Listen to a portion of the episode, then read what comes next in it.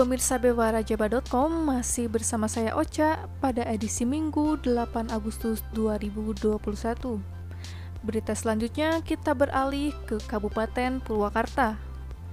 Warga antusias mengikuti program vaksinasi Pemdaka Purwakarta terima pasokan 2.894 vial vaksin COVID-19.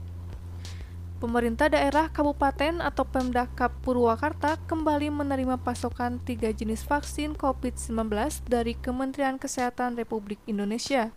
Ketiga jenis vaksin tersebut di antaranya AstraZeneca sebanyak 2.000 vial, Sinovac sebanyak 831 vial, dan Sinopharm sebanyak 63 vial. Bupati Purwakarta Ane Ratna Mustika mengatakan vaksin telah diterima jajarannya pada tanggal 4 Agustus 2021 lalu. Untuk vaksin jenis Sinovac akan didistribusikan untuk dosis kedua yang harus sesuai dengan penyuntikan vaksinasi COVID-19 pada dosis pertama.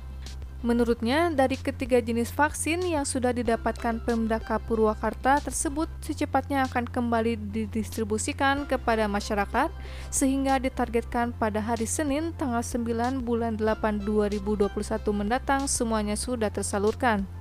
Pemdaka Purwakarta juga masih menunggu dropping vaksinasi COVID-19 selanjutnya.